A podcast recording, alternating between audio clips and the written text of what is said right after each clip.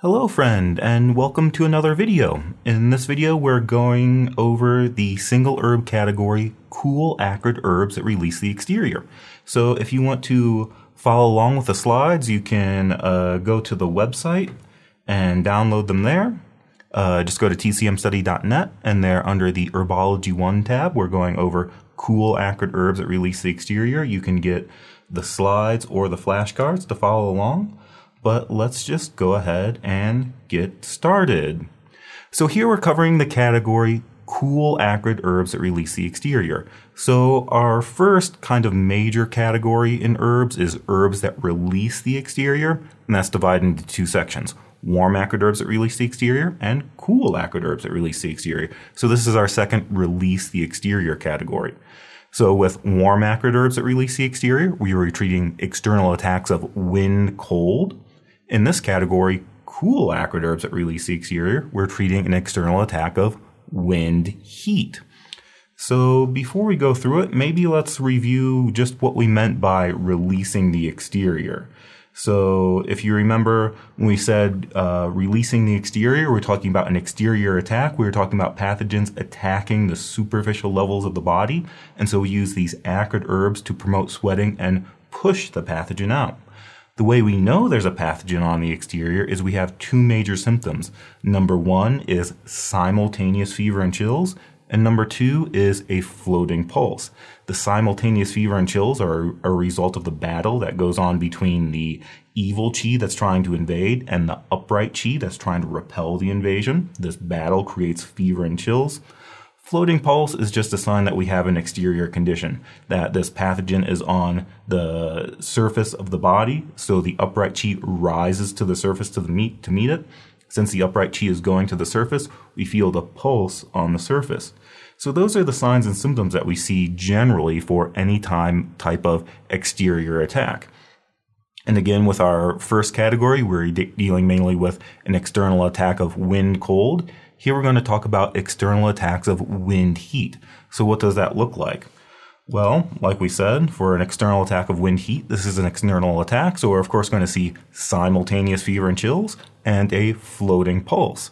It's just now because we're dealing with wind heat, our fever and chills, it's going to be more fever and less chills. Just because this is a heat pathogen, the fever will be more pronounced. And because an exterior attack, we're still going to have a floating pulse, just now it might be floating and rapid.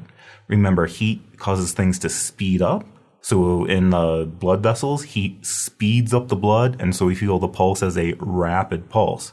So still fever and chills, still a floating pulse, just now it might be more fever and less chills, and the pulse might be floating and rapid. One of our key symptoms for an uh, external attack of wind heat is going to be a sore throat. And here, when we say sore throat, we mean a red, sore, swollen, painful throat. And this is something that we see with wind heat that we don't really see with wind cold. So this can be one of our real differentiating features. But one of the reasons I try to emphasize a red, sore, swollen, painful throat is just because sometimes what will happen clinically is you'll have a patient come in and they say, and you'll ask them, Do you have a sore throat? And they'll say, Yes, I have a sore throat. And then people will automatically think it's a wind heat condition. When I think really sometimes what happens is in the clinic is people get a wind cold attack and they start getting some postnasal drip and that kind of irritates the back of their throat. So they'll say they have a sore throat, but it's not necessarily an external attack of wind heat. When they get wind heat, it's going to be this more severe, swollen, red. Think about like we're getting into strep throat like conditions, like really painful, burning throat, um, not just I'm irritated by postnasal drip. So that's something you might have to kind of play around with when you're actually treating patients in the clinic is differentiating is this a true wind heat sore throat. And so that's just something that kind of comes up. But generally speaking, for an external attack of wind heat, we say there might be a uh, red, sore, swollen, painful throat to tell us that it's a attack of wind heat. We can see cough with phlegm. Again, with uh, cough with phlegm, we could see this in with a wind cold or a wind heat attack. But with an external attack of wind heat, if we have phlegm, it's going to be thick, yellow, sticky, viscous, difficult to expectorate sputum. And so the idea here is remember with a, with an external attack of wind cold, we could also have phlegm, but that there the wind cold was in the lung, that cold was congealing the fluids. And so we had phlegm with wind cold, but that phlegm tended to be thin, clear, white, copious, easy to cough out. Here with an external attack of wind heat, we have heat in the lungs and that heat is cooking down or thickening the fluids. Think about when you have a stew and you put it on a simmer to thicken the stew. Here that's what's happening into the fluids in the lungs. So this heat is cooking down the fluids, causing them to be thick, yellow, viscous, and difficult to expectorate. So that's what we're going to see. What the that's what the phlegm is going to look like when we have an external attack of wind heat. Some other symptoms we might see are rash. Um, we kind of have to be careful here. There are there are a couple things that can cause rash. Wind heat is one of them. If we have this wind heat on the exterior, we could get a rash. Think like hives, urticaria. Sometimes this happens when people get like a um, sickness or hay fever, they could also break out into a rash.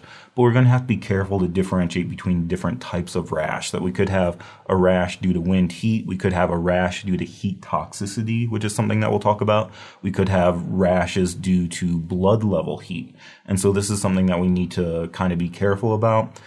So when we say rash due to wind heat, these are, tend to be more superficial rashes, not these deep set painful sores, but more superficial rashes with itching. And sometimes we'll talk about measles, but at this stage we mean like early stage measles where we're trying to get the rash to express itself. So that's kind of what we mean when we say uh, rash with wind heat. So that's something that we'll talk about and we'll have to differentiate between. So rash is one possibility. Another possibility is eye problems. Here we're talking about dry, red, itchy eyes that can come with a wind heat attack. Sometimes this, you can think like allergies or sometimes just getting sick. And again, so, um, these eye problems can be due to different causes. Usually in Chinese, with the function we use here, we use the term brightening the eyes. So we'll go, so we're going to have a lot of herbs with the actions brightens the eyes, but we need to know by which way or what type of cause does it treat. Because when we have these eye problems, again, we can have eye problems due to wind heat. We could have eye problems due to liver heat and liver yang rising, or we could have eye problems due to liver yin deficiency, liver blood deficiency.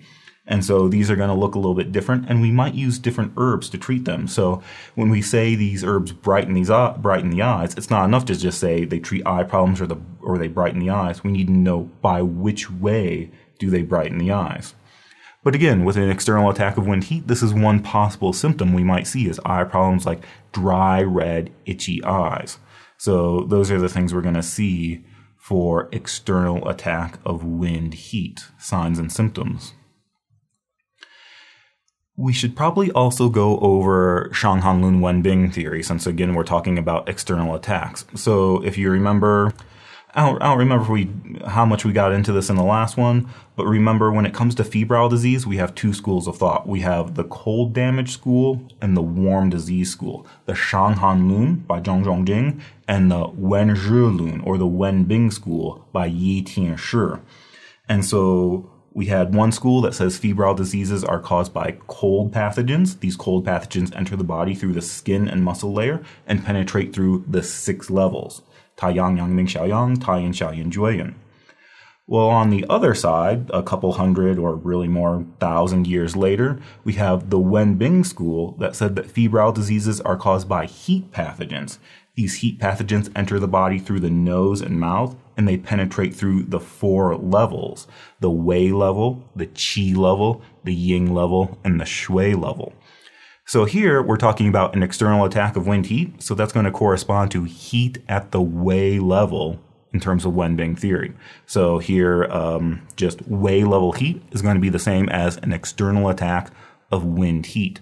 And as we get into the next category, we're going to go through those other levels, qi level heat, ying or nutritive level heat, and xue or blood level heat.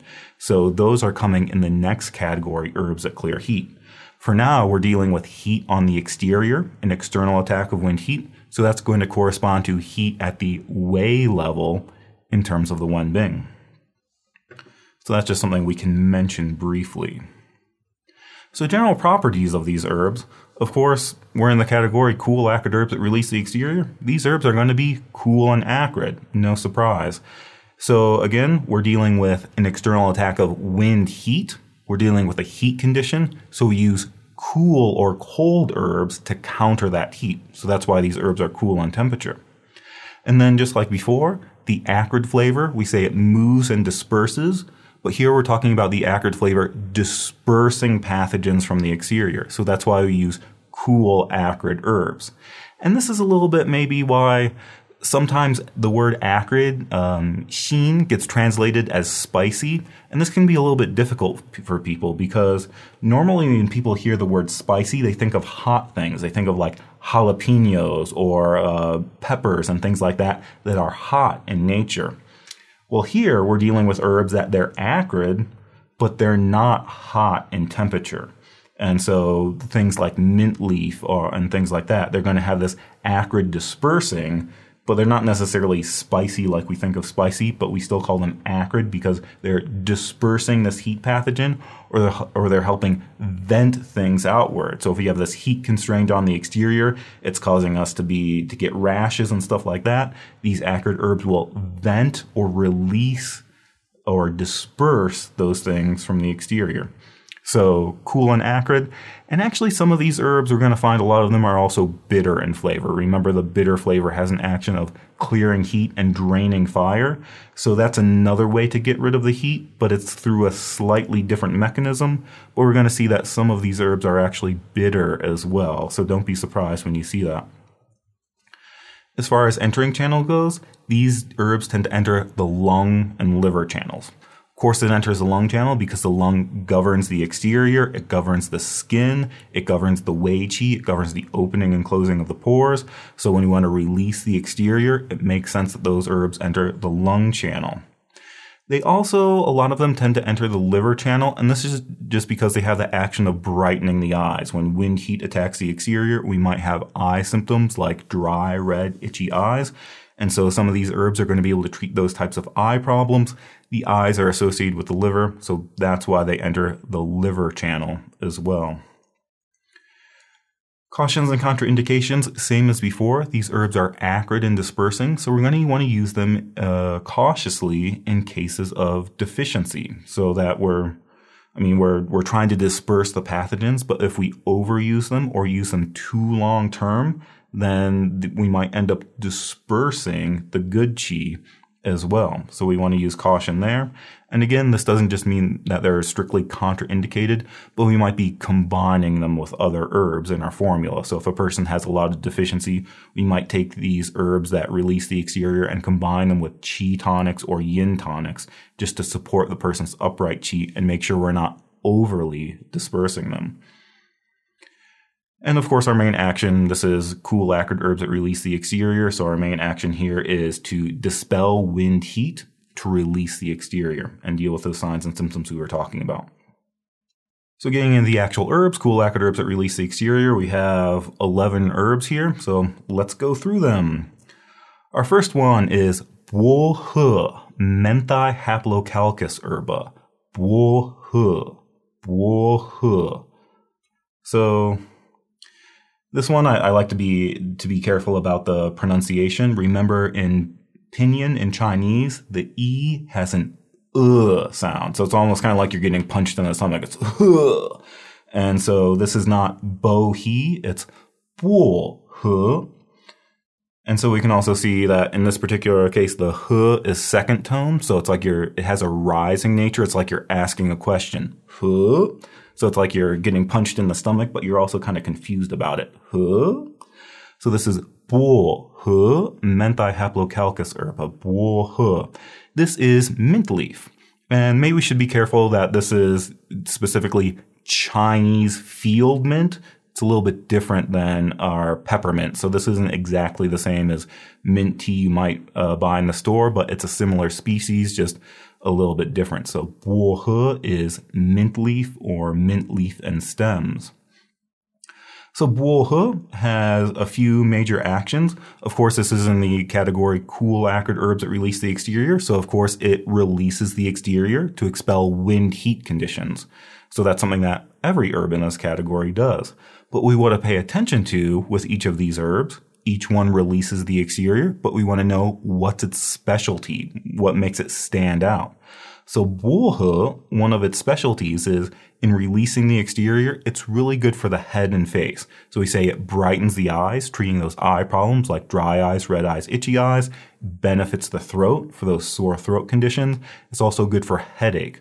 So this one, sometimes you see maybe people that if they have these head and eye symptoms, they might brew some mint tea and stick their head and face over it and let the steam come up and hit them in the face, hit them in the eyes, and they'll inhale it, drape a towel over it, and just let the steam go into their face because it's that aromatic quality is opening up the face, opening up the eyes, benefiting the throat, relieving headache. So that's one of the spe- specialties of Bohe, Menthae herba, is in releasing the exterior, it brightens the eyes, benefit benefits the throat, and relieves headache. So really good for the head, eyes, and face. Another specialty of Bohe, Menthae herba, is Bohe vents skin rashes. So this is especially good for early stage rashes or early stage measles, when the rash isn't really defined, hasn't quite expressed itself. This helps vent things out and releases the exterior to vent that rash outwards. So really, we could this, we could put this as sort of a subsection of number one because venting skin rash is kind of a kind of a subsection of releasing the exterior. When we release the exterior and push that heat outward, that's what we're doing. But it turns out that Bohe, Menthae herba, is so good at doing this, we put it on a separate line. So that's why vent skin rashes or vents rashes is on its own line because it's a, a major function of this herb. Then, separate from releasing the exterior, Bohe also gently moves liver qi to treat liver qi stagnation, um, relieving liver qi constraint. So, typical signs and symptoms uh, chest depression or rib side distension, because that's where the liver and gallbladder channels go, is to the rib sides. Emotional instability, gynecological problems. A lot of our women's health problems have to do with liver qi stagnation. So the Haplocalycis herba can kind of, it's not really a major chi mover, but sometimes we see it added to formulas to help with uh, promoting the movement of liver qi, treating liver qi stagnation. So there might be one famous formula you've heard of is Xiao Yao San, rambling powder or free and easy wanderer decoction. So Xiao Yao San is one of our major formulas for treating liver qi stagnation or for moving liver qi. And so Xiaoyaosan, it turns out uh, at the very end, we add in some Bohe, uh, mint leaf, because it has this action of gently promoting the movement of liver qi. So that's something that we'll see come up in a couple formulas is Bohe moving the liver qi. If anything, number four, this is kind of a weird function that Bensky has. He says expels turbid filth. And you're kind of like, what does that mean? Expelling turbid filth. Well, it turns out this basically it's middle jiao problems like nausea, vomiting, uh, acid reflux, focal distension. When he says, when Bensky says focal distension, he means pain and distension that's focused on the epigastrium. So focal distension means kind of like epigastric pain. Basically middle jiao problems. So Bensky uses this term expels turbid filth this is just referring to these middle jiao problems, especially during the summertime. We see this come up in like one formula, um, Ganlu Xiaoduyin, uh, where it's being used in this way. Uh, so Bensky says expels turbid filth. Nigel Wiseman is a little bit more straightforward. He just says regulates middle jiao qi or harmonizes the middle jiao. And but again, we're talking about epigastric distension, nausea, or acid reflux, usually due to a warm pathogen. And uh, Wiseman and Brand will point out that for this, we specifically like to use the stems. So normally when you get Bohe, it looks kind of like this pile of green stuff over there that we have in the picture. And it's kind of a, it's like somebody took a bunch of mint and put it through a shredder, put it through a mulcher, so it looks like a just a bunch of leaf mulch, and it's actually a combination of leaves and stems. But technically, if we wanted to release the exterior, the leaves are a little bit better. If we want to harmonize the middle jiao or uh, treat this turbid filth causing uh, nausea, epigastric distension, we would prefer to use the stems. But really, usually I'm not sure I've ever seen it where you can buy them separately. Usually you just see them mixed together. So that's not a major function of Bohe. Uh, really, for me, for Bohe, the, the things I would uh, focus on would be the first three, that it expels wind heat, and their specialty is treating the head and face. So think about somebody um, stooping their face over mint tea and letting the steam open up the orifices of the face. It's really good for skin rash. So think about venting skin rashes and then also gently moving liver qi. Maybe you can think that Bohe mint leaf is green in color and green is the color of the liver. So that's why it gently moves liver qi. Or I've had some people say that they think of a, a person with green eyes, that uh, green is the color of the liver and Bohe is really good for the eye. So for Bohe, meant by Haplocalycis herba, instead of thinking of like zoo cards and an animal, maybe think of someone with green eyes for Bohe. And then when we look at the, the properties, of course, we're in the category cool acrid herbs that release the exterior. So this herb is going to be cool and acrid. We're dealing with a wind heat condition. So we use the cool temperature to counter the heat. We use the acrid flavor to disperse the pathogen from the exterior. We see that the taste is also aromatic, that Bohe has an aromatic property. And so if you remember aromatic, one thing it does is it opens and awakens or opens orifices. So here when we say Bohe is aromatic, we're talking about opening the orifices of the face. It opens up the eyes, opens up the face to relieve headache, opens up the throat. And so that's part of its aromatic opening quality. I suppose we could also um, relate that to number four. We said that the aromatic property awakens the spleen and helps with middle jiao problems. And so that's probably why we see number four here with expelling turbid filth or harmonizing the middle jiao. That's probably related to the fact that it's aromatic in nature. And something common with aromatic herbs is when we say aromatic, that usually means it has some volatile oils that will be destroyed when you cook it too much.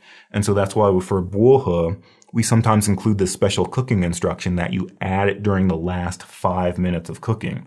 Sometimes when, when we make mint tea using peppermint, we don't even boil it. You just add hot water and steep it, and that's good enough. So here we can probably do that. We can just add hot water, or if we're going to boil it, we don't want to boil it longer than five minutes because that will kind of destroy that aromatic property, helping us open up the head and face and relieving those symptoms in the head and face. So again, we can kind of relate its aromatic property to its action of opening up the head and face. For entering channels, we see it enters the lung and liver. And again, hopefully this makes sense. The lung uh, governs the exterior, governs the opening and closing of the pores, governs the wei qi. So when we want to release the exterior, it's very common that these herbs enter the lung channel. We're also dealing with rash. So a rash is a condition of the skin and the lung governs the skin. So it makes sense that Bohe enters the lung channel. For the liver channel, we have a, a, couple ways to remember this. One is remember Bohe is very good at brightening the eyes. The eyes belong to the liver, so that's why it enters the liver channel. Also, it gently moves liver qi. So of course, of course, if it moves liver qi, it's probably going to enter the liver channel. So that is Bohe, Menthae haplocalycis herba. Bohe. And again, um, this is mint leaf, but we maybe want to point out that this is specifically Chinese field mint. And so it's a little bit different than getting peppermint. So if you just go to the grocery store and get peppermint tea, that's not exactly the same as bohe. It's a different, uh, like genus. It's a different, it's a, technically a different subspecies of the plant. It has different active ingredients in it. So it's probably going to be similar, but not exactly the same. So uh, Bohe Mentha haplocalycis herba is Chinese field mint, which is a little bit different than peppermint, like you might get with peppermint tea. Our next herb is Niubangzi arctii fructus. Niubangzi, Niubangzi arctii fructus. This is burdock seed, which I don't know much about. Apparently, I think some people uh, use burdock root as an herb or as a food in Western herbology or in Western cooking. Uh, I think this is similar, but it's the seed. It's burdock seed, Niubangzi. And again, here the the um, pronunciation is a little bit interesting. This uh, IU diphthong, when we put two vowels together, we call that a diphthong. This one's kind of interesting. So the I has an E sound and the U has an OO sound. But it turns out there's like a hidden O in the middle, that there's an O there. We call this a pinyin gotcha because it's a, there's an extra vowel there that needs to be pronounced but is not actually written down. So if you want to learn more about that, you can go on Google and type in pinyin gotcha, as in gotcha, I tricked you. And so that's why it turns out that uh, this would be pronounced neo, and you just say it really fast. So it's neo, neo. So this is not new bongza, this is new bongza. And again, z means seed, so it has this kind of buzzing with a z. Z, z. So please don't say New Bongzi. This is Niubangzi arctii fructus. Niubangzi arctii fructus. What are its functions? Well, like everything in this category, Niubangzi uh, releases the exterior to dispel wind heat invasion. But again, we want to ask what's its specialty. Here, Niubangzi, its specialty is definitely that it benefits the throat. It's good for a red, sore, swollen painful throat. So for Niubangzi, in terms of releasing the exterior and, and treating wind heat invasion, I would definitely remember sore throat. And this is something that's going to come up in a lot of our formulas. We have a couple formulas that are especially good for treating sore throat. So, for example, we have a very famous one, Yin Qiao San, uh, Forsythia and uh, honeysuckle and for I couldn't remember the English names. Honeysuckle and forsythia flower decoction, yin qiao san. And for yin qiao san, it treats an external attack of wind heat, and one of the key symptoms is sore throat. And yin qiao san contains niubangzi because it has this action of treating sore throat. We have another formula called puji xiaodu yin, uh, universal universal benefit overcome toxicity drink. And this is for a massive febrile disease of the head and face. But one of the key symptoms there is sore throat. And Niubangzi is in that formula because it treats sore throat. So because Niubangzi comes up in these formulas for this reason, I think it makes sense that we should remember that this is a key feature of this herb, that Niubangzi arctii fructus is good for treating sore throat. Number two, a very good specialty of Niubangzi is that it clears heat toxicity and vents rashes. So this is another one that's very good for rashes, for skin rash. And here we actually, we say, we kind of say it two ways. We say clears heat toxicity and vents rashes. And so again, this is kind of getting into our different types of rashes that when we say vents rashes, we're talking about rashes due to a wind heat invasion. So these are a little bit more superficial. We're trying to vent the heat outwards. When we say heat toxicity, we'll get into that in the next category. When you get into the category herbs that clear heat, we have a specific section called herbs that clear heat and resolve toxicity. And so we'll get into what that means to clear heat toxicity. But basically, here we're not just really talking about itchy rash with heat toxicity. We're talking about um, deep set, painful sores uh, or abscesses. What is an abscess? An abscess is an area that's filled with pus. So we're talking about boils, carbuncles, and deep rooted, painful sores. And that's a little bit deeper. And so we, for that, we don't just release the exterior, we clear heat toxicity. Well, it turns out Niubangzi is so good at rashes and skin conditions that it does both. It vents outward to treat these wind heat conditions, but we can also say it's for painful swelling, redness, and sores. That's more like heat toxicity. So Niubangzi does both. If anything, number three, we can also say that Niubangzi moistens the large intestine to gently relieve constipation. And remember, z means seed. Niubangzi is burdock seed. And so this is a very common function of seeds in the materia medica, that seeds tend to be oily in nature. So Niubangzi has these oils that gently lubricates the large intestine to relieve constipation. So it turns out that this can be a good thing or a bad thing. This can be a, a, feature or a side effect.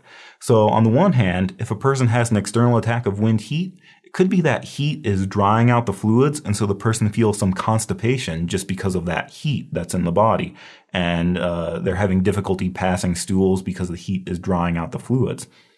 In that case, Niubangzi is very good that those oils will lubricate the large intestine and help relieve that constipation. On the other hand, we could say that this is like a side effect, that we really don't use Niubangzi in any formulas specifically for this reason. We have other other seeds and oily things that are much better.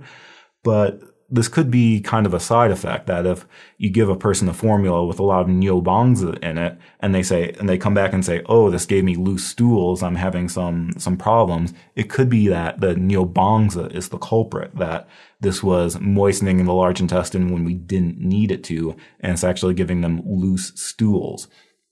So this could be a good thing if the person has constipation. This would help relieve it. If the person doesn't have constipation, it could give them loose stools. And so that might be kind of a caution we would want to pay attention to is if we have a patient with a history of loose stools, we might need to be a little bit more conservative or we can just let the patient know that this is a possibility that will happen. And as soon as they stop taking Niubangzi, that will resolve itself.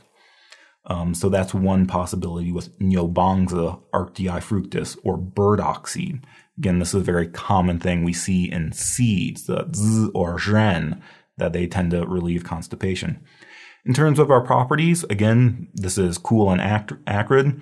Uh, Arctii fructus, Arctii sounds like Arctic. It even sounds cold. So this one is cold in temperature to deal with the wind heat. It's acrid because we're dispersing the pathogen to release the exterior.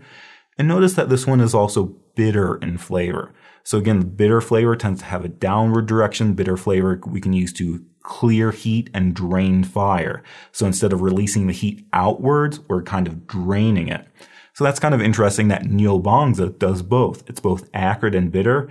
And this is probably related to our heat toxicity function that we can say that Niubangzi is acrid, so it vents outward to deal with rashes, but Niubangzi is also bitter, and so clearing heat toxicity is more of a draining action. So it can deal with these heat, with this heat at multiple levels.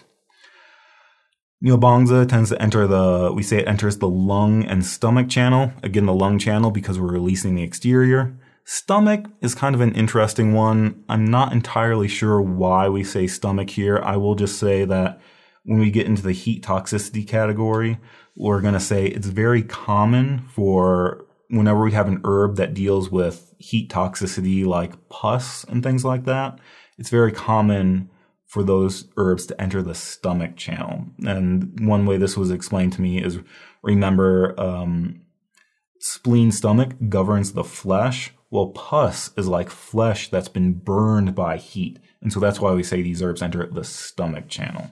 So maybe that's maybe that's not very important in this case, but maybe that's a way we can think of Niubangzi that enters the stomach channel. Dosage is slightly larger than average, but I'd still say average. 6 to 12 is not a ridiculously large dosage. And also, something that happens with seeds is sometimes we need to crush them before we cook them in the decoction.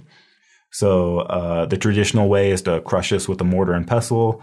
I think uh, an easier way is to just get a coffee grinder and you can put your Niubangzi in there and buzz it a few times in the coffee grinder and this will break it up. Just sometimes these seeds have a hard shell and so it's harder to extract the ingredients or the uh, active ingredients inside. So we just crush them first so it's easier to extract those ingredients during the cooking process.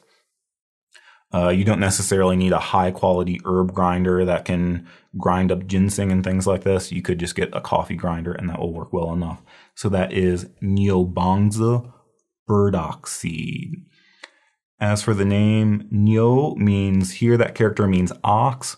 Bong just means burdock and Z means seed. So it's cow burdock seed or oxen burdock seed. I'm I'm not sure where the ox comes from, but basically this is burdock seed, and so the Chinese name means burdock seed. So that's Niubangzi. Definitely remember uh, treating sore throat because that comes up in a lot in our formulas, and then definitely remember venting rashes because that's also something that's going to come up in our formulas. In fact, we have one um, one formula we can look at that will kind of help us review is let me pull it up here is Xiaofengsan eliminate wind powder. So let's go ahead and look at the ingredients in Xiaofengsan. Here I have uh, American Dragon is a very good uh, online resource for both single herbs and formulas. So you can just type in Xiaofengsan American Dragon, and this is the one that will pop up. This is called Eliminate Wind Powder, and this is specifically for skin conditions due to either wind damp or wind heat, so wind rash. So Xiaofengsan is a formula that's specifically used to treat rash. So let's go ahead and look at our ingredients and see if we see anything familiar here. The first one is jingjie. Remember we talked about jingjie in the previous category, cool acrid herbs that release the exterior. And one of the things we said about jingjie schizonepeta herba is that's very good for venting rashes. We also said that Jingjie is only slightly warm or almost neutral in temperature, so we'll see it for both wind cold and wind heat. Well, here in this formula, Xiaofengsan, we see Jingjie being used to vent rashes for wind heat conditions. So that's an application of an herb that we learned in the previous category. Another one we learned in the previous category was Fang Feng, Saposhnikoviae radix, or Ledebouriella root. Fang Feng is another one that releases the exterior. It's pretty much neutral in temperature, so we use it for both wind heat and wind cold. Here it's being used for a wind heat condition. And it's also, Fang Feng treats all the wind, and that includes rashes. But then here we see uh, Niubangzi coming up to treat uh, rashes, and we're also gonna, we also see Chan Tui, which is our next one.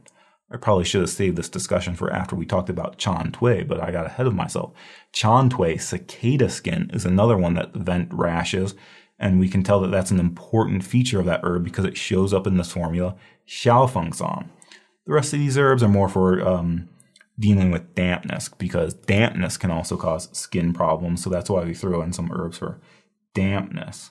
But I guess the point here was is uh, venting rashes is, is an important uh, function of Niubangzi, and it shows up in formulas for rashes like Xiaofengsan. The other one that showed up in that formula was Chan Tui, Cicada periostracum. Chan Tui, Chan Tui, cicada skin. This is the moltings of cicada skin. So if you live in an area that has cicadas, you know that when they come out, they uh, they molt off their shell or they molt off their skin and they leave that behind. And that's what this is. Chan Tui is the skin or the molting of a cicada. And so this herb has a couple functions. Uh, like every herb in this category, it treats wind heat invasion. It releases the exterior to expel wind heat. But here it has a couple of important specialties. So, no, so number one, it treats sore throat, but it's especially good when there's hoarseness or loss of voice.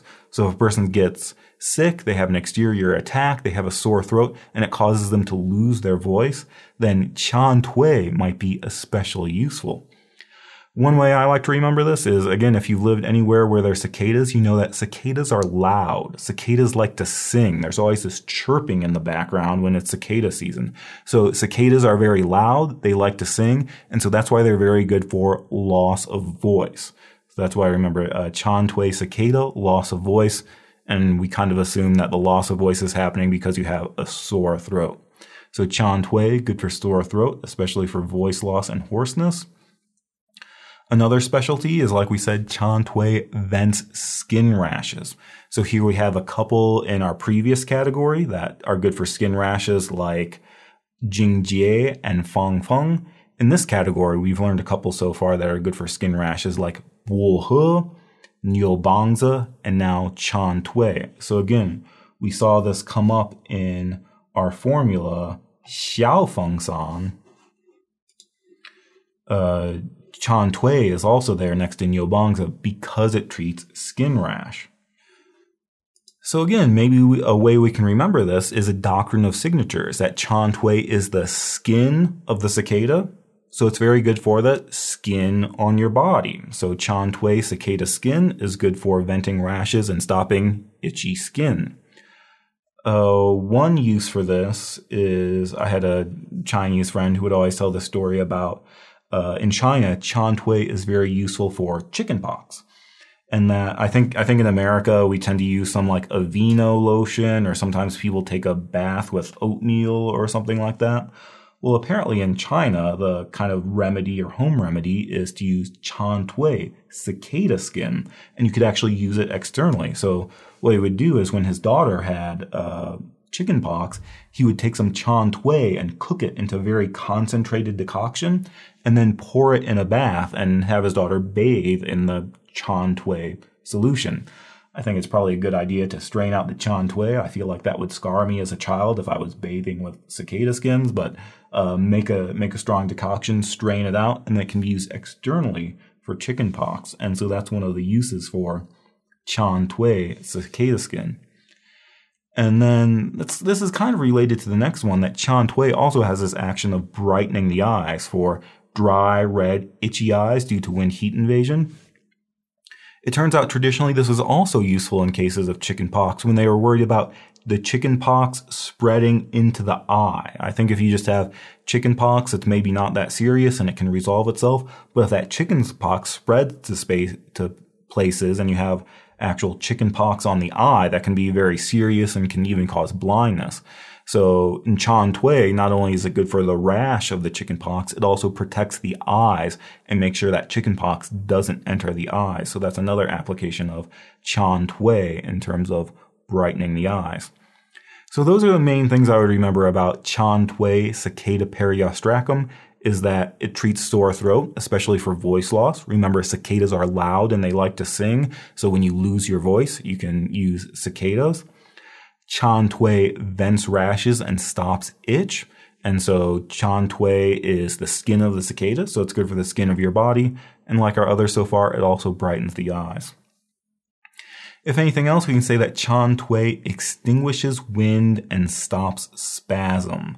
So sometimes we say for spasm and convulsion during a febrile disease, this could be if you're um, if you have a febrile disease, the fever is so severe, it can cause spasm and convulsion. And you can think that that's like stirring of wind. And so Chan Tui extinguishes that wind to treat spasm and convulsion. And this one, I just I just kind of remember this because it turns out that this is a common feature in a lot of our herbs that are insect parts. That later we'll learn other insects that we use in Chinese medicine. Things like uh, silkworm, baijiangcan, or um, silkworm, uh, uh, centipede, and scorpion, uh, quanxie and wugong. That, that there are a couple um, insects that we use, and they just all have this action of extinguishing wind for spasm, tremor, or sometimes bi syndrome or things like that. So sometimes I, uh, with some of those other ones, we go so far as to say they not only extinguish wind, they actually seek out and track down wind to extinguish it. So sometimes I think of like little insects crawling through your channels, seeking out the wind. Um, so centipede and scorpion are especially good for that. Chan may be a more mild version, but it's still like an insect part, so it still has this action of extinguishing wind for spasm and convulsion. But again, um, I'm not sure that's something you'll necessarily run into a lot. I would focus on the first ones that it expels wind heat invasion and there has three major specialties of treating sore throat and voice loss, venting rashes. Again, we saw that in our Xiao Feng San and brightening the eyes. Also, an interesting note down here, this is something that Bensky points out, is that historically, um, was used to um, promote labor or expel retained placenta, or I think even in cases of if there was a stillbirth, there was this would help expel things. So it's very likely that this can cause some uterine contractions or things like that to help expel things. So that means if we're dealing with someone with pregnancy, we should be we should at least be cautious. I'm not sure we say it's outright contraindicated, but we should at least be cautious, especially if this patient has a history of miscarriage um, we want to be cautious with our use of Chan Tui. So we can say that Chan Tui use caution in cases of pregnancy, or we can even say contraindicated in cases of pregnancy. In terms of properties, again, uh, cool, uh, cold in temperature. Interesting to note, this one is salty in flavor, and that's really just because by tradition, animal parts are marked as salty in flavor. Chan Tui, insects and animals kind of go together. So Chan Tui, since it's an animal part, it's salty in flavor. Enters the lung channel because again, we're releasing the exterior. We de- we're dealing with rashes. Enter the, enters the liver channel because we're brightening the eyes. The eyes belong to the liver. And also because we're extinguishing wind. That has something to do with the liver channel as well. So that's why Chan Tui enters both the lung and the liver channel. So that's Chan Tui, Cicada periostracum. The next two kind of go together, Sangye and Ju Hua. Juhua. Sangye morifolium and ju Juhua chrysanthemi flos. Sangye is mulberry leaf, Juhua is chrysanthemum flower. And these herbs tend to be used together as paired herbs, as a dui yao pair. So they have very similar functions and it's very common to use them together. So first let's talk about Sang Ye morifolium. Sang Ye morifolium mulberry leaf. So it turns out um, mulberry is very commonly used in Chinese medicine. We use all the parts of the mulberry tree. We use uh, mulberry leaf, mulberry fruit, mulberry twig, mulberry bark. Uh, all the parts of mulberry are used. So when you see song, S-A-N-G, uh, that means, in this case, that means mulberry. So that's something that's going to pop up a lot with our herb. Sangjur is mulberry twig, things like that. So sang ye, and then ye means leaf. And so that's one of our plant parts that we see come up a lot. Sang ye means mulberry leaf. So this one is, of course, it's in the cool acrid release the exterior category, so it's good for an external attack of wind heat. It expels wind heat invasion. Here we might say that um, it has this property of moistening the lung for dry cough. So again, we said when this wind heat gets into the lung, it can dry out the fluids or cook down the fluids. So we get this a dry cough or cough with thick yellow sputum. And so this one has a bit of a moistening property. Notice that it's sweet in flavor, implying it has this moistening property. So it's especially good for wind heat invasion when there's cough, uh, dry cough. Sangye also brightens the eyes. And here again, remember when we said we talked about eye problems or brightening the eyes, we said eye problems can be due to a couple reasons. We can have uh, wind heat causing eye problems. We can have liver heat and liver yang rising causing eye problems, or we can have liver yin and blood deficiency. That there's not enough liver yin to moisten the eyes, or there's not enough liver blood to nourish the eyes, and we end up with these eye problems. So when we say brighten the eyes, we can mean any one of those things. Uh, according to Bensky, at least, Sangye is good for all three. That Sangye clears liver, um, expels wind heat to brighten eyes, clears excess liver heat to brighten eyes, or uh, tonifies, treats eye problems due to yin deficiency. And so ben, Bensky says it this way. I would say that's true as long as we're combining it with other herbs. I think Sangye morifolium because it's a it's a leaf, it's very light, so it floats upward to the head and face and helps with the eyes. By itself, it's probably especially useful for wind heat and liver heat, liver yang rising. For yin deficiency, I would say we probably have to combine it with some other herbs, but we might see that come up. So, but technically, according to Bensky, he'll say it's for eye problems due to any one of the three. And we say Sangye morifolium also cools blood to stop bleeding. This is mild. It's for possibly vomiting, um, vomiting blood. So if you have a wind heat invasion, then there's also some vomiting blood. Maybe Sangye is useful. I'm not sure that's a, a major function of this herb. I haven't seen this come up in a formula for that use. So I would I would definitely remember the first two functions that it's good for wind heat invasion, like everything here, especially for cough, and it's very good for brightening the eyes. It has a very famous action of brightening the eyes. And again, it's a leaf. It's it's kind of a doctrine of signatures that sometimes when we have heavy things like roots, they tend to go downward and sink downward and be good for the lower jaw. When we have lighter things like flowers and leaves, they tend to float upward and be good for the head, face, and eyes. So sangye is good for brightening the eyes, calming the liver, and brightening the eyes. Again, it's cold in temperature because we're in cool acrid release the exterior. It's sweet and bitter. Sweet is because it's moistening the lung. Remember the sweet flavor can moisten and tonify. Here it's moistening the lung to help with that dry cough.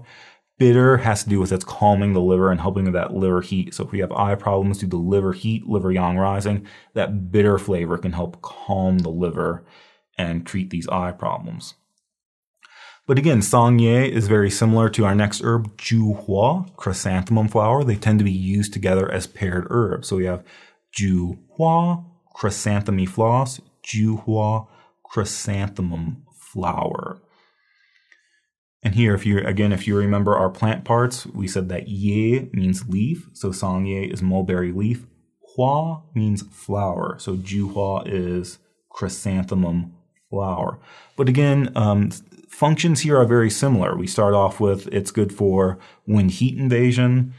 Uh, it calms the liver and brightens the eyes. And again, according to Bensky, he says it's good for all three. It's good for wind heat, liver heat, and yin deficiency. And again, I think this is true as long as we combine it with other ingredients. I think by itself, it's probably good for uh, wind heat and liver heat. But we actually have this um, very famous combination of using Juhua chrysanthemum flower with gouqizi goji berries. And so here, I, th- I think this is why we say it's good for those because goji berries also have a very famous action of brightening the eyes. But goji berries is in the category tonify yin or tonify blood, depending on which book you read. And so it has a very famous action of tonifies yin, tonifies blood to brighten eyes. And so because these two herbs uh, both brighten the eyes, we tend to use them together. Juhua plus gouqizi. This comes up in a formula that we'll, we'll learn later called uh, Qiju Di Huang Wan for eye problems due to uh, liver yin deficiency. But it turns out you can also just take this as a tea, that these are two very common ingredients that you can often find in the store that, at least in a, a, a Chinese, uh, a Chinese supermarket, you can find juhua, chrysanthemum flower, and gouqizi, goji berries, and you can, uh, put them together in a tea. You don't necessarily have to boil them. You could just pour boiling water on it and let it steep. And the goji berry has a very sweet flavor, so it's very nice. And then the, uh, juhua adds a kind of a lighter flowery flavor on top of it. So it's actually a very tasty tea. So if it's springtime and there's a lot of wind and you have a lot of allergies irritating your eyes, you might be able to drink this tea, uh, gouqizi plus juhua to help with your eye issues. And so that's why I think Juhua is especially famous for this action of brightening the eye. So that's definitely something we should remember about Juhua is it's good for brightening the eyes. I think with Sangye, we said calms the liver. Here we go a step further and we can say it's for other symptoms of liver heat and liver yang rising, uh, not just eye problems. So when we have liver heat, liver yang rising, it might go into the eyes and cause dry, red, itchy eyes. Here we're saying Juhua, it floats upward and helps with other symptoms that we might see here, like headache, dizziness, or deafness that the liver yang is rising up and causing these problems, that the Juhua can help with that. Clears heat toxicity, treats sores and swellings. Not sure this, I, I feel like we have better herbs for that, but technically, yes, this comes up. We may be able to use this externally. I don't remember if we can, if this is one. A lot of flowers, it turns out, we have a flower, a lot of flowers that are good for heat toxicity, and we can actually use them externally as a poultice. You kind of pound them up and bruise them, and then you can apply them externally. I know we can do this with dandelion. I'm not sure if we can do this with chrysanthemum, but that's that could be a thing. So that's Juhua. It turns out that Juhua, again, it has a very famous action of brightening the eyes. Turns out it's so good at brightening the eyes, we can actually apply it externally, that you could make some Juhua and put it on a washcloth or put it on some gauze and um, put that over your eyes. So for this one, sometimes I think of, uh, sometimes you see those pictures of people at spas and they put cucumbers over their eyes to help with their eyes. You say, uh, cucumbers are very cool. You're cool as a cucumber, so it helps cool things down when you have inflamed eyes. Well, here we could use Juhua to do the same thing. And then we say that Juhua and Sangye are often used together as paired herbs uh, for treating wind heat invasion. And again, one of our main formulas for treating an external attack of wind heat is actually a formula called Sangjuyin. Sangjuyin. And so um, mulberry and chrysanthemum drink. So if we look up Sangjuyin, the Sang means uh, Sangye and the Ju means Juhua. And so this is for an external attack of wind heat, especially when there's cough. And so we can see our two main herbs are Sangye and Juhua. So these are very commonly used together uh, to clear wind heat invasion. And then we can see some other herbs that we've learned already. Bohe, uh, Menthae haplocalycis herba. Bohe is mint leaf. So again, um, very good for headache and brightening the eyes. Um, and that might be it in terms of in terms of the herbs we learned so far. But Sangjuyin, very common formula for treating wind in, uh, wind heat invasion. So we should remember that Sangye and Juhua are often used together as paired herbs to treat wind heat invasion. So that's Juhua. Sangye and Juhua very commonly used together as paired herbs. And again, uh, slightly cold in temperature because we're dealing with wind heat. This one is bitter in flavor because we're again helping with some heat that's gone into the eyes and also helping with this liver heat, liver yang rising. We're using the bitter flavor to kind of bring things back down and clear the heat. And this one is also sweet in flavor.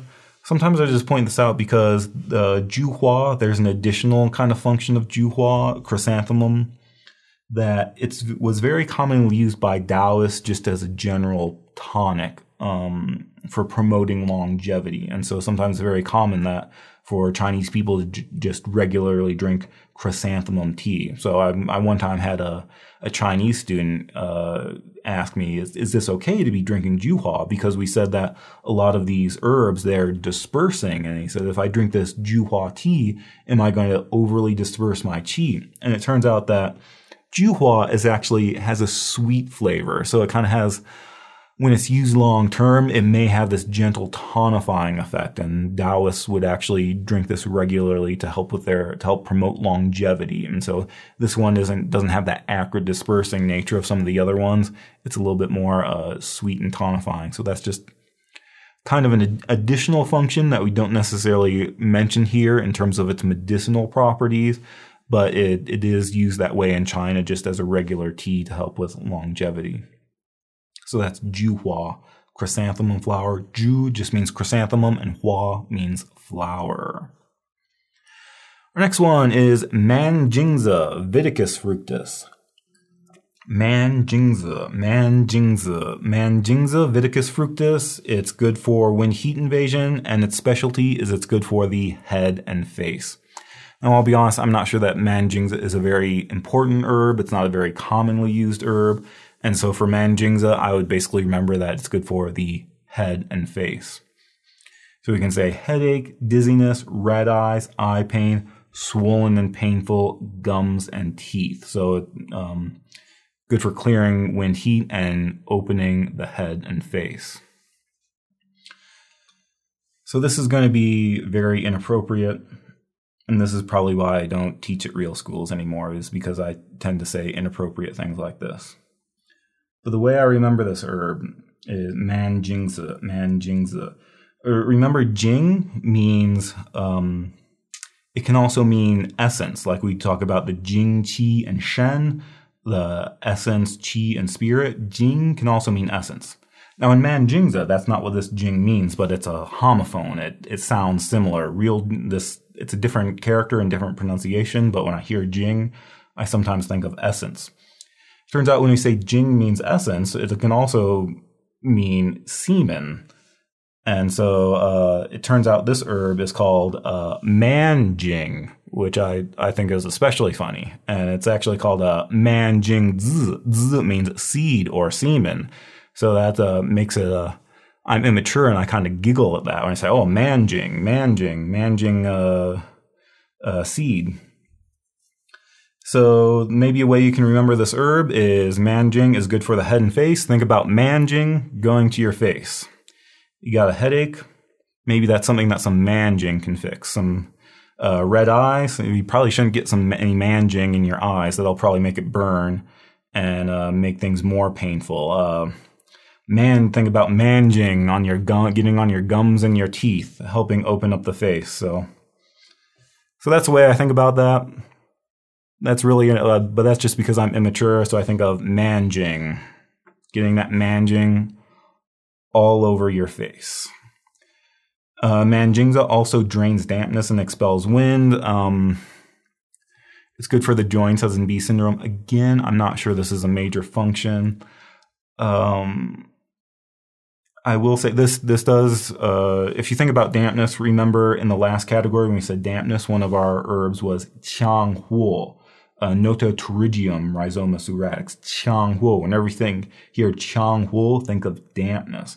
Well, turns out we do have one formula called Qianghuo Shengshi San. So Qianghuo overcome dampness decoction. And it turns out um, that one of the ingredients in that formula is manjingzi. It's being used there for dampness, especially heaviness in the head. And so maybe that's important. Manjing, manjingzi, I'd really think of head and face. Um, manjingzi goes to the head and face.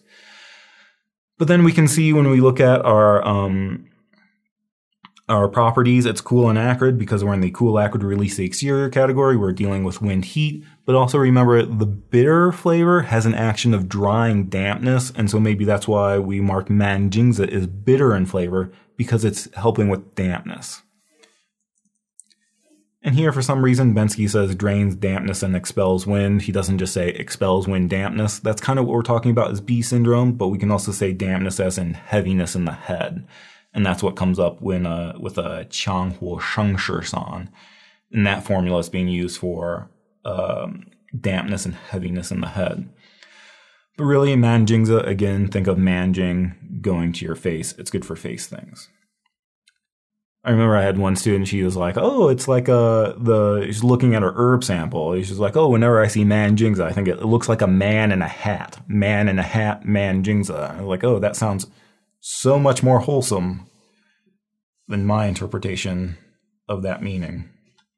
I feel like man in a hat also has a sexual connotation, but we won't get into that. Next is Dan Dou Chi. Dando Chur. Sojae semen preparatum. Dan Dou Chi. Dando Chur is fermented soybean. Dan dou chi. Um, Dan Dou Chi fermented uh, soybean. This one, like everything in this category, it releases the exterior. We're in the category cool acrid herbs that release the exterior. Dan Dou Chi releases the exterior. What's special about this one is it's relatively mild and it can be used for both wind heat and wind cold. And so actually, Dan Dou Chi is fermented soybean. And so what they do is they actually cook up some other herbs and soak the soybean in there and then either steam it.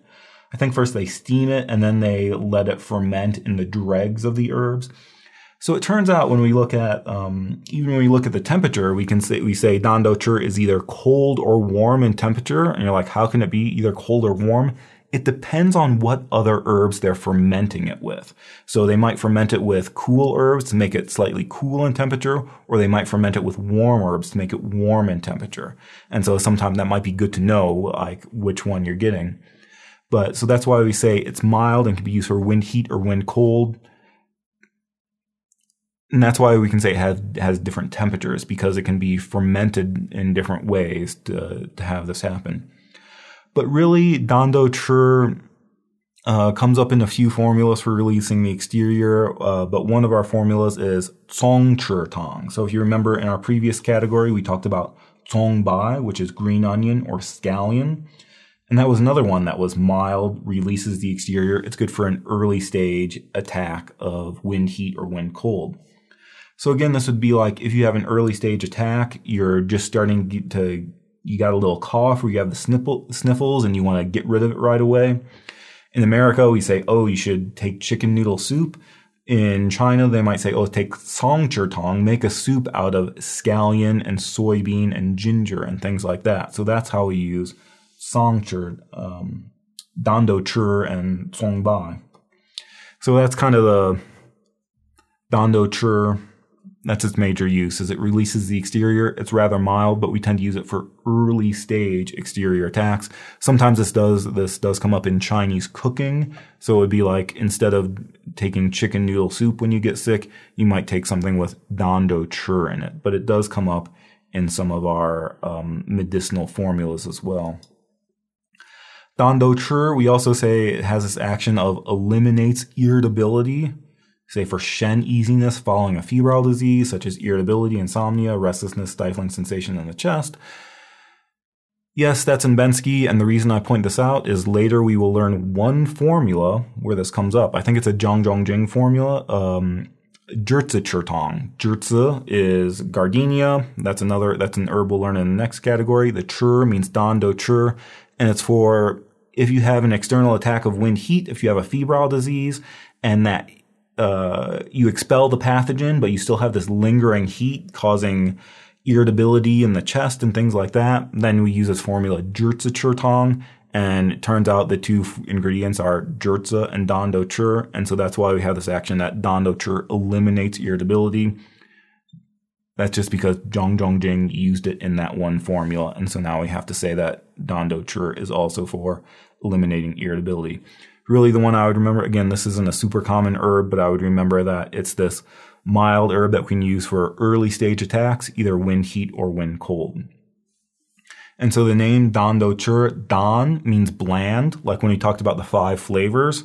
We said there are five flavors, but then it can also be aromatic or bland. Dan means bland, as in the uh, as in the flavor. Do means bean, and so this is something that we'll see come up a few times. Again, sometimes we talk about with with plant parts. So we have like uh, dandouchi is fermented soybean, yudo is mung bean, heidou is black bean, churshado is little red bean or adzuki bean. So do just means bean. Chur means fermented bean. So dandouchi means bland fermented bean. That's just what the name means. But again, colder, warm in temperature, used for early stage attacks. Next is Muzei. Let's see if I can see it say this. Equiseti hiemalis herba. Muzei. Muzei. This is also called horsetail or horsetail herb. Muzei. Muzei, again, not a very common herb, not one you'll see very much. It's definitely never going to be used as the chief herb uh, in a formula. Muzei, pretty much the only thing we need to remember about it is it's good for brightening the eyes. So Muzei might be added to a formula to clear wind heat to brighten eyes. So for redness, pain, swelling, tearing, or blurred vision due to wind heat invasion. Muzei, it's very unlikely to see it in a formula unless you're dealing with eye problems. And and this one, with some of our other ones, we said, oh, maybe it's good for eye problems due to liver heat, liver yang rising. Maybe it's good for eye problems due to liver yin deficiency, liver blood deficiency. Muzei, I'm pretty sure we pretty much only use it for wind heat invasion. Also, as this action, we say clears heat and cools the blood to stop bleeding. Again, Muzei, major function, it brightens the eyes. You're very, un- it's very unlikely to see it in a formula unless you have some eye issues. As for the name, uh, Muzei, Mu means wood. So like when you talk about the the five phases or the five elements, wood, fire, earth, metal, water, Mu means wood or tree. Uh, Ze means um, betrayer or traitor. So Muzei is the wood betrayer. And I think that's uh, I read something that sometimes this herb was used as sandpaper. So it's a plant, but it's also used to like sand down or destroy other types of wood. So that's why it's a it's a traitor to its own kind because it can be used to sand down trees. So that's why it's used called muzei. Maybe you can remember if you're really into Chinese, you might might remember that mu means wood Wood belongs to the liver, and the liver governs the eyes, so that's why muzei, you might think wood, eyes, muzei is good for brightening the eyes. I think we're almost done here. Gegen. Gegen. Puerariae radix. Gegen. Gegen. Again, here we have the E makes an uh sound, so that's why we say gegen, not gigan. Gegen is kudzu root. Uh, so kudzu is something that I think it's an, an, invasive species in the Midwest. I think there was a problem with kudzu vines were taking over everything. But gegen is kudzu root. Uh, I think this is often used as cooking, that you can use it as a thickener. Like in America, we would use cornstarch. If we have a sauce and you want to thicken it or you want to make gravy, you can use cornstarch. In China, they would use powdered gegen, kudzu root. So gegen has a lot of functions. All of them are important, it turns out. So gegen, like everything else here, it releases the exterior, but here we specifically say it releases the muscle layer, say for fever, headache, rigid neck, and upper back. So basically gegen, I would think stiff neck and upper back. So gegen releases the muscle layer for stiff neck and upper back. So if you remember in our last category, we also had an herb that releases the muscle layer. We said that guizhi, cinnamon twig, is also good for releasing the muscle layer and also good for these symptoms of stiff neck and upper back because we said those were symptoms of a Tai Yang attack, UB and SI. Those channels go to the neck. Um, so here we have another herb, gegen, that also releases the muscle layer for stiff neck and upper back. And it turns out we actually use those herbs together quite a bit when we have stiff neck and upper back. So um, with guizhi, we have a modification called guizhi jia gegen tang. So we take the guizhi and we add in gegen, and it's really good for treating stiff neck and upper back. We have a formula called gegen tang, which has guizhi and gegen, and it's really good for stiff neck and upper back. So when you think about gegen, you should probably definitely remember releases the muscle layer for stiff neck and upper back. And so it turns out in those applications, remember, gegen is cool in temperature, guizhi is warm in temperature. So it turns out it's gegen is so good at releasing the exterior, we even use it when the temperature is wrong. Gegen is so good, sorry, gegen is so good at treating uh, stiff neck and stiff upper back. We even use it for cases of wind cold. We just combine it with warm herbs. So gegen, definitely remember, releases the muscle layer for stiff neck and upper back. And I will say, related to this, I've had some people say that they use gegen. It's so good at treating stiff neck and upper back that they'll use it for cases of whiplash. That if a person gets in a car accident and they end up having stiff neck and upper back, they'll use gegen to treat whiplash as far as I know, to me that doesn't make sense. And I've, I've also talked to Chinese teachers that will say, no, gegen is only for stiff neck and upper back due to an exterior invasion. If you have something like injury trauma or, or something like that, gegen's not so useful. But I have heard of people, uh, people in America using it this way, and they say they get good success. That gegen is good for um, even it's so good at uh, stiff neck and upper back, we can use it for whiplash. Gegen also generates body fluids for thirst and irritability. And again, this is very useful that if we have wind heat invading the body, it, that heat can dry out the body fluids. And so Gegen is sweet in flavor because it generates body fluids to treat this thirst and irritability. So this is one that we'll see come up in a lot of our formulas for this reason, that when we have heat in the body drying out the fluids, we can use Gegen to generate body fluids. Gegen raises yang to stop diarrhea. And so remember when we talk about the directions of the spleen and stomach, we say that the spleen is supposed to raise the clear qi and the stomach is supposed to descend the food into the small intestine. So the stomach has a downward direction. The spleen is supposed to have an upward direction. If the spleen fails to raise the clear qi, then things can sink downward and we can get things like diarrhea. So that's some, we'll elaborate a little bit more on that in the next one, but Gegen can raise things upward specifically to stop diarrhea.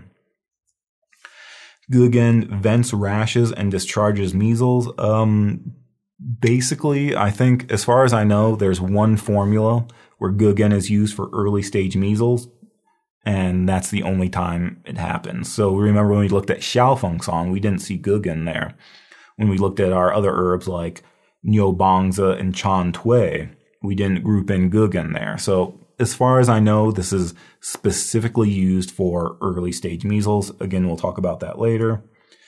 And then a more modern usage of we uh, we discovered that this is good for symptoms of hypertension like headache, dizziness, tinnitus, um, paresthesia. So this is if you go in the um, the Chen and Chen book, they talk a lot about uh, research, modern research that's been done on some of these herbs, and this is uh, this is something I think they talk about there that can be used for those symptoms. So this would not be a traditional use, but this is a newly discovered use of this uh, herb. But in terms of our properties, again, it's cool and acrid because we're releasing the exterior. We're treating wind heat. It um, it's sweet in flavor because we're generating body fluids. We're tonifying lung and stomach yin or generating body fluids, and that has to do with the, the sweet flavor, tonifies and moistens. So that's why we say it's sweet in flavor. Entering channels, notice the entering channels are the spleen and stomach. So maybe what we can think about here is remember the spleen governs the flesh. And so we're talking about releasing the muscle layer that would be related to the spleen. So that's why this enters the spleen channel. When we talk about generating body fluids, remember the stomach is the source of body fluids. You drink, you drink in fluids and it's absorbed by the stomach. So the stomach is our source of stomach yin and body fluids. That's why Gu enters the stomach channel. Raises yang to stop diarrhea. That's something that's related to the spleen. So that's why this herb enters the spleen and stomach channels.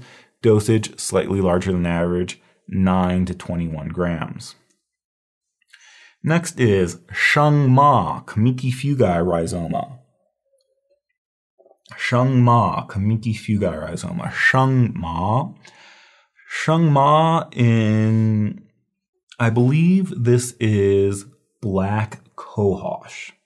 Now, I'll be honest, I don't know what black cohosh is, but when I've said this to people, people are like, oh yeah, black cohosh. Um, so I think this is something that's used in Western herbology. I think it is especially Native American um, medicine. They use uh, black cohosh. But I do have to say that I think in Western herbology, when they use black cohosh, it tends to be used for women's health issues. And that's not at all what we use it for in Chinese medicine. So I think technically maybe this is a similar species, but maybe American black cohosh is different than this plant that's grown in China. So if that helps you remember black cohosh, if that gives you something to attach it to, shengma is black cohosh, but it's used very differently in Chinese herbology versus Western herbology. So shengma major actions are like everything in this category, it clears uh, wind heat, and again, this one is especially good for venting rashes, especially for early stage measles. So again, here we say that it vents rashes. It turns especially for early stage measles. And again, it turns out we have one formula that's specifically for measles called Shengma Gegentang. As you can imagine, the major ingredients in Shengma Gegentang are Shengma and Gegen. And so that's why we say that these herbs are good for um, early stage measles. So maybe we can look that up real quick. Shengma Gegentang. So we have this formula, Shengma Gegentang, Kamiki Fuga, and Kudzu decoction. It's good for uh, venting rashes, syndromes for measles, especially for early stage measles where the rash hasn't expressed itself. And we see our, our major, there's only a couple herbs, our major ones are shengma and gegen. So that's an example of where we're using shengma and gegen to treat measles. Here we're going to say it's used with gegen for early stage measles with in- incomplete expression of rash. And here we say Shengma and Gegen for early stage measles where the rash has not yet appeared. So that's what we're using Shengma and Gegen for. Again, as far as I know, I'm not sure it's used in a lot of other formulas for the purpose of venting rashes. It's mainly used in this one formula, Shengma Gegen Tang, for early stage measles. But the other important things about Shengma here Bensky and actually all the other textbooks will say clears heat and resolves toxicity. I would be a little bit more straightforward this and say, say specifically Shengma clears stomach heat, or we could say Shengma clears Yang Ming heat. When you say Yang Ming, we mean stomach and large intestine. Because when you look at our um, examples of what it can treat, we say it's good for toothache, swollen and painful gums, bleeding gums, and canker sores. So what we're talking about here is yang ming heat. Remember the stomach channel enters the upper gums, the large intestine channel enters the lower gums. So when we have heat in the yang ming channel, this can cause things like toothache, bleeding gums, swollen gums, or sores in the mouth because both of those channels encircle the lips and enter the gums and teeth. So that's what we mean when we say Shengma clears heat and resolves toxicity. Those are the types of things we're talking about. And we have formulas for toothache where shengma is a major ingredient. And then number three, shengma has this action of raising spleen yang. Again, we talked about this where the stomach is supposed to descend things into the small intestine. The stomach has a downward nature. The spleen is supposed to raise the clear qi, raise the clear yang. The spleen has an upward direction. So if the spleen fails in that, uh, raising the clear yang, we get this condition we can call spleen yang sinking or spleen failing to raise the clear qi. And so one thing that can happen if the spleen fails in this upward action is we can get prolapse, sinking of the organs. So uh, uterine prolapse, rectal prolapse, things like that, because the spleen is not going upward. The other thing that can happen is if things are not going, if the spleen is not raising things upward, then things can fail to rise or go downward. So we can see things like, again, or uh, organ prolapse, urinary or rectal bleeding, hemorrhoids, vaginal discharge, or even heavy periods could be that things are going downward because the spleen is not raising things upward a bearing down or dragging down sensation in the lower body. Sometimes when you're doing your patient intake and you ask about menses or how are your periods, sometimes women will report a bearing down sensation prior to their period, and this could be the, a sign that the spleen is not raising things upward. So Sheng Ma can raise the clear qi of the spleen to counter prolapse. And so it turns out the name Shengma means ascending hemp. Remember we said that Ma means hemp, like Ma Huang was yellow hemp. Shengma means ascending hemp. So I think this actually refers to um, the way the plant grows that has vines that crawl up the wall. But maybe what we can remember is Shengma ascending hemp means it ascends the stomach channel into the face to treat things like toothache, bleeding gums and mouth sores, it ascends upward into the face. And it also ascends, as in raises the clear yang of the spleen to counter prolapse. So Sheng Ma, ascending hemp, has a very strong upward nature. Then we can see its entering channels, uh, lung, large intestine, stomach, spleen. Again, when I when it says clear heat, we really mean it clears yang ming heat, and so that's why this herb enters the yang ming channels. It enters the large intestine channel and the stomach channel because both of these channels encircle the lips, enter the gums, enter the teeth. Um, enters the lung channel because we're venting things outwards, treating rash. Enters the spleen channel because we're raising the clear yang of the spleen. So Sheng Ma, think ascending hemp. It goes upward to clear heat uh, from the mouth and teeth, and it also goes upward to raise the clear yang of the spleen. Finally, we have Chai Hu Bupleuri Radix. Chai Hu, Chai Hu. These are both third tone. When you have two third tones in a row, the first one changes to second tone. So we, so we should say Chai Hu. Chai Hu Bupleuri Radix. Uh, what we need to know about this one is in releasing the exterior, its specialty is that it's releasing the exterior to resolve Shao Yang disorders. Can't remember if I put a slide in there for, for our six levels. But remember when we talked about um, uh, Shang Han Lun and how pathogens uh, penetrate the six levels? They go Tai Yang Yang Ming Shao Yang, Tai Yin Shao Yin Jue Yin. Well, one of our stages is the Shao Yang stage. Uh, Shao Yang disorders are, are said to be half interior, half exterior disorder. So it's kind of like uh, you have this pathogen, it's got one foot in the door. It's halfway on the inside, but halfway still on the outside. And that's the characteristic of a Shao Yang or lesser Yang disorder. So our major symptom is alternating fever and chills. So we could say we have alternating fever and chills because it's half internal, half external. So sometimes you're hot and sometimes you're cold. That's one way to think about it. But just remember when we talked about external attacks, and when we talked about in the last category, when we talked about like Taiyang disorders, an external attack of wind cold or an external attack of wind heat, there we said simultaneous fever and chills, that you're, you have simultaneous fever and aversion to cold or aversion to wind. Well, here we don't have simultaneous fever and chills. We have alternating fever and chills. So you're hot for a couple hours. You're really hot. You're taking off all your clothes because you're so hot and sweaty. And then it switches and now you're really cold and you're bundling up and you're putting all the blankets on because you're, you're just chilly and you can't get warm. And then two hours later it switches again and now you're hot again. You have alternating fever and chills. So again, one way we can think about this is the this is a half interior, half exterior. So maybe that maybe maybe that can make you think of alternating fever and chills.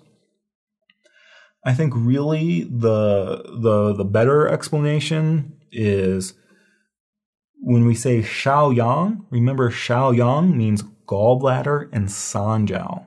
And one of the characteristics of the gallbladder is we tend to get constraint or stagnation. We talk about liver gallbladder qi stagnation. The, the gallbladder tends to be stagnant. And so what's happening is when we have fever and chills, again, remember we said that normally you have this yang qi diffusing over the surface of the body, warming and protecting you. And, and so when you're not sick, you have this nice yang qi spreading over the surface of the body.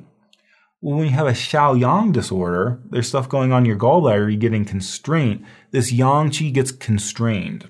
And so it's not able to spread over the surface of the body. It's constrained by the gallbladder.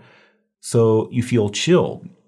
But then what happens is that constraint builds up so much, it eventually bursts. It's like a geyser that goes off. And now you have this, this Yang Qi flooding over the surface of your body and you feel hot. Before you were feeling chilled, but now you suddenly have this yang qi, you feel hot, and that's the fever. But then eventually the constraint builds up and the yang qi isn't able to disseminate over the surface and you feel cold. But then the constraint suddenly releases and bursts open and now you feel hot. And so that's why we have alternating fever and chills. Our other signs, bitter taste in the mouth, that has something to do with uh, the gallbladder. When we have gallbladder disorders, we tend to have I'm pointing to the wrong side. When we have gallbladder disorders, we tend to have bitter taste in the mouth. Uh, flank pain is like rib side distension because the liver gallbladder channels go to the rib sides. So with Shao Yang disorder, we get this flank pain or rib side distension. So Chai Hu is our representative herb for Shao Yang disorders. And so that's going to be important to remember when we start talking about our Shang Han Lun formulas. Uh, we talked about Ma Huang and Guizhi for the Taiyang level. Well, here we're talking about Chai Hu for the Shaoyang level. And in the next category, we'll talk about the Yang Ming level. Chai Hu also has a very important function of moving liver qi. So for uh, kind of like we talked about with Bohe, these symptoms of liver qi constraint. Um, things like uh, headache, emotional instability, women's health problems, uh, rib side distension, things like that. Chai Hu is a very important herb for moving liver qi. In fact, it turns out that later we have a category of herbs that regulate qi. We have an entire category of herbs that are good for moving qi. But it turns out when we look at our formulas for liver qi stagnation, chai hu is actually the major herb that we use for moving liver qi. So again, if we look at this very famous formula that's very often prescribed for uh, liver qi stagnation as Xiaoyaosan rambling powder. When we look up Xiaoyaosan for liver qi stagnation, uh, Xiaoyaosan, sometimes called rambling powder or free and easy wanderer decoction. We say it's good for spreading liver qi, treating liver qi stagnation. So this can, come up as things like hypochondriac pain or rib side distension. This can come up as things like headache, bitter taste in the mouth, frequent sighing. These are all signs of liver qi stagnation. When we look at the herbs, it turns out our chief herb is chai hu, bupleuroradix. So chai hu is the chief herb of Xiaoyaosan. Chai hu is the chief herb in a formula that treats liver qi stagnation. So we should probably remember that chai hu is good for moving liver qi. Then, like we said, bohe, mint leaf, is also here. So bohe also appears in the formula Xiaoyaosan because it has this action of relieving uh, liver qi stagnation. So those are two herbs that are used together for liver qi stagnation. And one example of that is in our formula Xiaoyaosan. So chai hu, moving liver qi, very important function. And then number three, also a very important function, similar to Shengma, Chai Hu raises the clear yang of the spleen. So it raises spleen qi to counter prolapse. It raises spleen qi to treat sinking conditions. And so it turns out that Chai Hu and Shengma are, very, are used together because they both have this action. And one of the places it comes up is in the formula Buzhong Yiqitang. Buzhong Yiqitang, tonify the middle and augment the qi decoction. So if we look up um, Buzhong Yiqitang, this is a formula that it uh, tonifies the middle but raises sunken yang and lifts prolapse organs.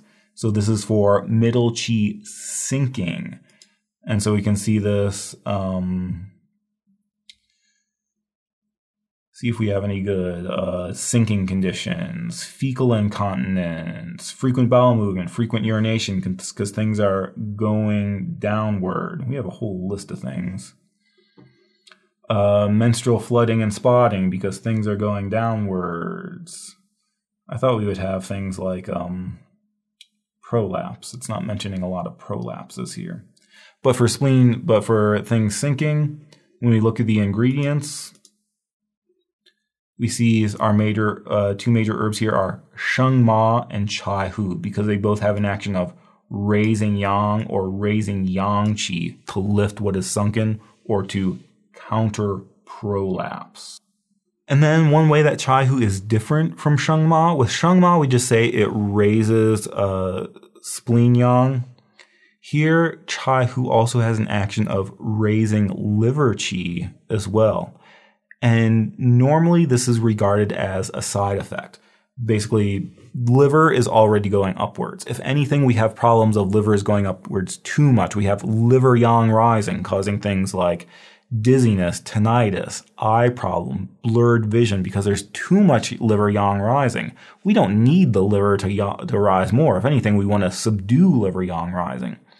But chai hu, because of its strong upward action, it not only raises the clear yang of the spleen, it can also raise the yang of the liver and gallbladder. So again, this is usually a side effect. So this would be like if you sometimes when you use chai hu, you might have patients come in and say, "Oh, I took this formula and now I have a headache, or now I have these other symptoms of liver yang rising," and you can say, "Oh, the reason for that is the chai hu is causing too much lifting, so we might need to modify that formula because the chai hu is not only raising the spleen like we want, it's also raising the liver, ca- causing problems. So, if anything, uh, that would be a side effect of chai hu. But so chai hu, all these um, each of these is important. So Chai Hu releases the exterior, and its specialty there is treating Shaoyang disorders. So chai hu's are representative form, a representative herb for Shaoyang disorders in the Shanghan Lun. It also moves liver qi. It's our major herb for moving liver qi. It's going to show up in famous formulas like Xiao San for liver qi stagnation. And it also raises things upward. Along with Sheng Ma, it's good for lifting what is sunken or countering prolapse. So Chai Hu, very important. The name Chai Hu, um, Chai means like, I think just means twig or stick and Hu means barbarian or foreigner. And so this is the thing when you had herbs that came from outside China, so they would use the word Hu to mean that they were foreign or barbarian herbs. So that's what Chai Hu means. Doesn't really help you remember the properties, but its barbarian twig is Chai Hu. So those are our cool acrid herbs that release the exterior. We can go through and do a quick review because I'm starting to stumble over my words and lose my voice. So let's just be real quick. Bohe, Menthae haplocalycis herba. Bohe is mint leaf, Chinese field mint. Remember, bohe is aromatic and it opens up the face. And so this is something that people stick their head over mint tea because it opens up their eyes and face. So it's really good for brightening the eyes. It's good for um, venting rashes as well.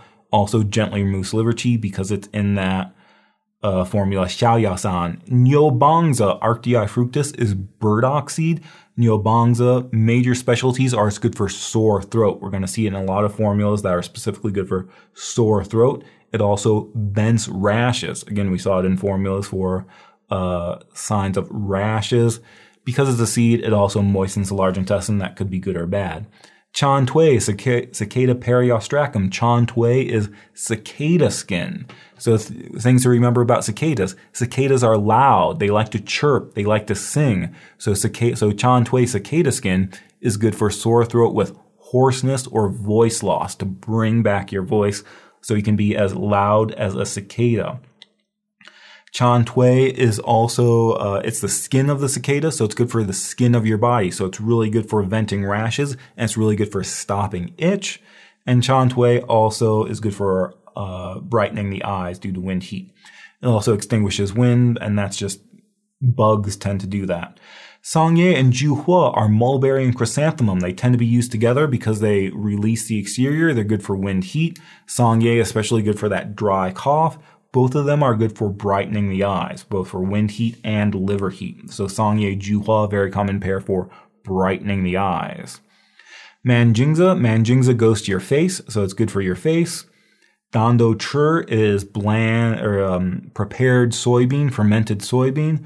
Dan Dou Chi is mild. It's good for early stage attacks. It's good for either wind heat or wind cold. So remember, we had a few herbs that were like this. Ginger, Shengjiang was like that.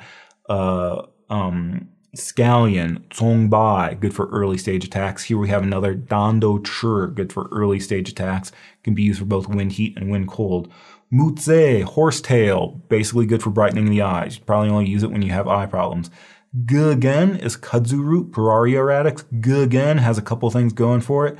Gegen releases the muscle layer, especially for stiff neck, stiff upper back.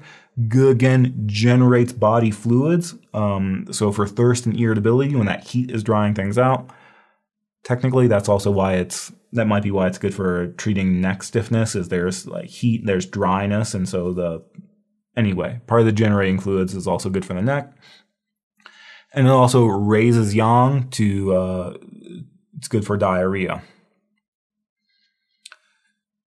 Shengma is ascending hemp. Shengma, it's ascending hemp, so it goes upward. Think about Shengma ascending upward, ascending the Yangming channels into the teeth, gums, and mouth. So it, it clears heat. It's good for toothache, bleeding gums, swollen gums, mouth sores because it ascends upward to clear that heat from the Yangming channels. It also ascends upward to raise the clear yang of the spleen, raise spleen qi, two counter sinking, two counter prolapse. Chai Hu, Bupleuri Radix. Chai Hu is our representative herb for Shaoyang disorder, alternating fever and chills, bitter taste in the mouth, rib side distension. Chai Hu is a big herb for moving liver qi. That's why I use it in Xiao Yao San. And Chaihu also has this upward action to raise the spleen chi to counter prolapse. So that is our cool acrid herbs that release the exterior. So that was our category, cool acrid herbs that release the exterior. Again, if you want to download notes or flashcards for this, you can go to the website tcmstudy.net, click on the Herbology 1 tab. If you go down to the section cool acrid herbs that release the exterior, you can download the slides uh, to follow along. There are two versions. One is just the text, black and white, and then one version has the color photos of the herb samples. Or if you want, you can uh, get the flashcards as well. These are pretty much the same thing as the slides. They're just designed to be printed out on four by six index cards. Again, there's a couple versions depending on how much printer ink you want to use. You can get just black and white. You can get black and white with photos, or you can get a version with some additional notes, annotations, and emojis. So that's on the website tcmstudy.net. And if you go there, there's also a practice test you can take. So here we have things. Which two herbs are used together because they both benefit the throat uh, for a red, sore, swollen throat? Remember, Niu Bangzi was one of our major herbs for treating throat problems. In clearing wind heat invasion, what is Muzei's specialty? Muzei is horsetail. Mu means wood. Uh, wood belongs to the eye, so Muzei is especially useful for brightening the eyes. So if you want to take a practice test, that's another thing you can do is go to the website tcmstudy.net. Under the Herbology 1 tab, there are some practice tests you can take. And as always, we'd like to say thank you to the Patreon uh, members. Thank you for supporting the website, the YouTube channel, the podcast, which I haven't done a whole lot yet with. Um, basically all these resources are presented for free and ad free. Uh, these videos are brought to you by viewers like you. So thank you for your support. If you would like to support the channel, there are some options in the description below. Joining the Patreon is like making a monthly pledge. So that's like a monthly donation. Uh, there's really no extras for joining the Patreon. I like to make everything as freely available as possible. So it's not like you're getting access to exclusive content per se. It's just a way to support the, the website and the channel. If you don't want to do a monthly membership, there's also a link to buy me a coffee. That's a one-time donation if you want to make some donation. And basically it goes through PayPal. Um, that one I think you have to do in $5 increments because I guess that's how much coffee costs is $5. But that's a way to make a one time donation. Um, I've had some people that they don't like to use their credit cards online. If you want to send me something, I have a PO box. You can uh, send me a Halloween card, send me some peanut M&Ms, something like that. You can also mail me at the PO box. And then there's some other options. If you go to the resources page, uh, buying books through Amazon can help out the channel. There are T-shirts. We have a, a Mandalorian, This is the Way with the, the Dao character on it, t shirts, and there are also online courses. What we did here today was a very in depth review of the category cool acrid herbs that release the exterior. If you're studying for finals, if you're studying for year ends, if you're studying for boards, this was maybe a little bit too in depth.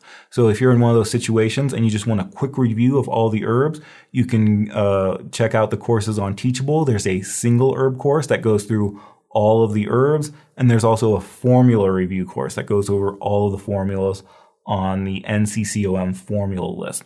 So if you're reviewing for finals, year ends, or reviewing for boards, those are some things to check out, and those also help the channel. But I think that's it for today. Thank you for being here. We'll see you in the next one.